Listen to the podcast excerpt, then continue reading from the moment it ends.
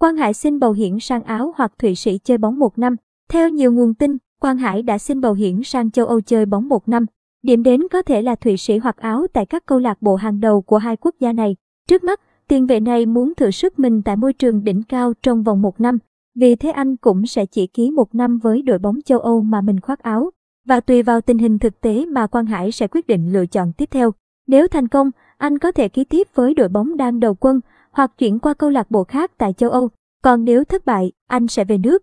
Và khi ấy, nhiều khả năng Quang Hải sẽ về lại khoác áo Hà Nội FC.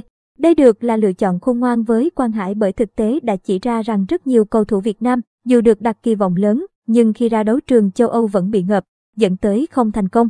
Thậm chí họ còn không được cho cơ hội thể hiện mình. Vì vậy, việc tiền vệ của Hà Nội FC chỉ tính sang châu Âu trong vòng một năm là có thể giúp anh mở đường lui cho mình nếu như mọi việc không suôn sẻ.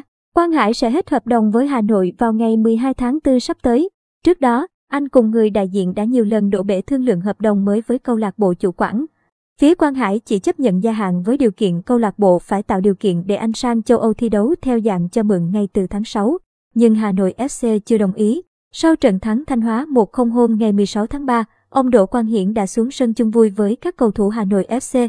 Tại đây, ông đã có những cuộc trao đổi với Quang Hải, người ghi bàn duy nhất giúp Hà Nội thắng trận. Trong cuộc trao đổi này, tương lai của Quang Hải được xem là ưu tiên hàng đầu. Và nếu được sang châu Âu thì một trong các lựa chọn của Quang Hải nhiều khả năng sẽ là Giang Boy. Đội bóng từng dự Champions League mùa giải này và đánh bại Man United ở vòng bảng.